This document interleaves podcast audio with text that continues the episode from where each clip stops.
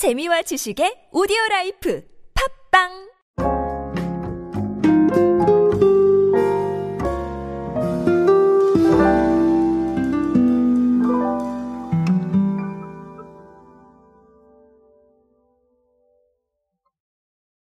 여러분 K-뷰티라는 얘기 들어보셨을 겁니다. 사실 뷰티라는 주제는 언제나 어, 국내에서 핫했고 어, 이 부분이 해외에도 많은 영향을 주면서 네, 매출이나 아니면 수출에 많은 어, 활로를 뚫어주기도 했습니다. 그래서 뷰티는 여전히 핫한 키워드인데 사실 이제 코로나라는 부분이 오면서 조금은 방향성이 바뀐 이런 부분들이 존재하죠. 그래서 어, 이게 또 트렌드를 반영을 하고 이런 상황들이 있는데요. 어, 여전히 우리의 2020년 이슈는 끝나지 않았습니다. 사실 3월까지는 2020년 이슈가 충분히 뜨겁지 않을까 싶은데요. 이번에 쿠팡 뷰티 데이터 랩에서 쿠팡의 빅데이터를 바탕으로 선정된 2022년 뷰티 트렌드 키워드를 발표를 했습니다. 어, 이 부분 좀 무엇이 있는지 한번 좀 알아보도록 하겠습니다. 안녕하세요 여러분 노준영입니다. 디지털 마케팅에 도움되는 모든 트렌드 이야기로 함께하고 있습니다. 강연 및 마케팅 컨설팅 문의는 언제든 하단에 있는 이메일로 부탁드립니다. 자, 쿠팡의 뷰티 데이터 랩이 제시한 올해 키워드는 real me입니다. 그래서 R-E-A-L-M인데, 자, 이게 조금 어려워요. 왜냐하면, 어, 다른 곳에서는 보통 이제 앞글자를 따서 제시를 하시는데, 아, 이거는 문장 자체를, 네, 하나를 따서 제시를 했기 때문에, 아, 조금 이해가 어려운 부분이 있습니다. 어쨌든, 뭐, 그럼에도 불구하고, 네, 좋은 자료이기 때문에, 자, 이해가 어렵다는 거는 이 방식을 이해하기 어렵다는 게 아니라 이 문장 자체를 읽어보셔야 되기 때문에 조금 이해하기 어려울 수 있다라는 겁니다. 자, 그래서 R은 trouble shooter, E는 mom anti aging, 그리고 A는 smart한 귀차니스트, L은 보습 일상러, 그리고 M은 lash grooming족, 그리고 E는 무경계 슈퍼 이렇게 얘기를 했습니다. 아, 네, 쉽지 않네요. 자, R이라는 건 이제 trouble shooter를 뜻하는데 아, 즉각적으로 피부 컨디션 완화 효과를 노리는 고객의 needs가 좀 반영이 됐다라는 것이고 어, E의 mom anti-aging은 anti-aging에서 더욱 세분화된 키워드로 두각을 나타내고 있어서 어, 중년 여성 및 엄마들의 피부 고민을 담은 키워드 검색량이 굉장히 좀 큰 폭으로 상승을 했다라는 것이고요.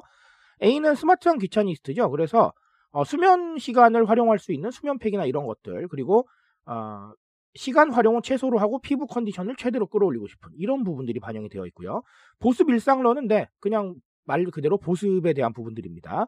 그리고 M은 래시 그루밍족인데 이게 뭐냐 하면 이제 마스크로 가려지는 부위보다는 마스크로 안 가려지는 특히 눈이나 속눈썹 이런 부분들을 강조를 한다라는 것이고 E는 무경계 쇼퍼죠. 제품과 제품, 고객과 채널 등 관계 속에서 다양한 소비 행태, 즉 이제 뭐 콜라보레이션이나 아니면 뭐 시니어 고객층의 온라인 쇼핑이나 이런 것들을 말하는 겁니다. 자, 저는 사실 이것보다도 조금 더 주목한 키워드가 있었는데 뭐냐면 meconomy라는 키워드예요. 그래서 me, 나라는 키워드와 economy의 합성어인데 유행에 따르기보단 나에게 집중하고 자신을 위해 소비하는 자 이런 분들을 뜻하는 겁니다. 근데 이게 뷰티에 굉장히 크게 영향을 주고 있다라는 거예요. 자 그래서 사실 real me는 참고만 하시면 될 것 같고요. 제가 오늘 말씀드리고 싶은 건 사실 이 meconomy에 대한 겁니다. 어, 계속해서 제가 말씀을 드리지만 결국은 미코노미라는 게 이런 걸 의미하는 겁니다.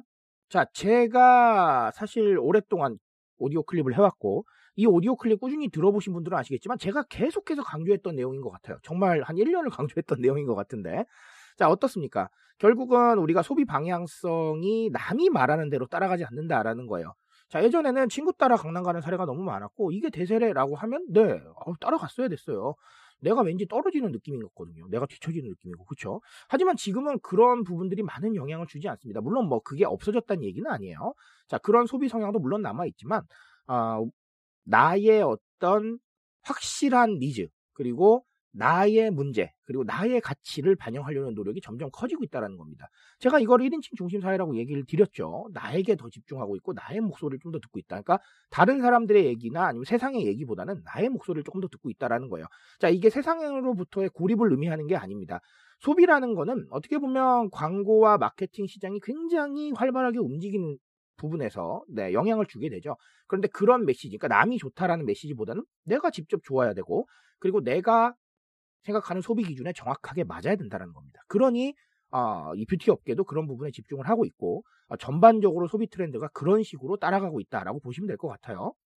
자, 그래서 이런 소비 트렌드 때문에 굉장히 많은 부분들이 나타났죠.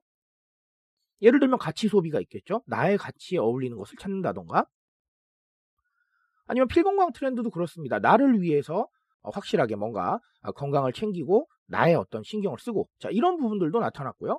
합리적 프리미엄도 나타났습니다. 뭡니까? 나를 위해서 조금 더 나은 선택지를 네, 골라주는 것이죠. 굉장히 다양한 소비 트렌드가 나타났기 때문에 상당히 주목해야 될 것이다.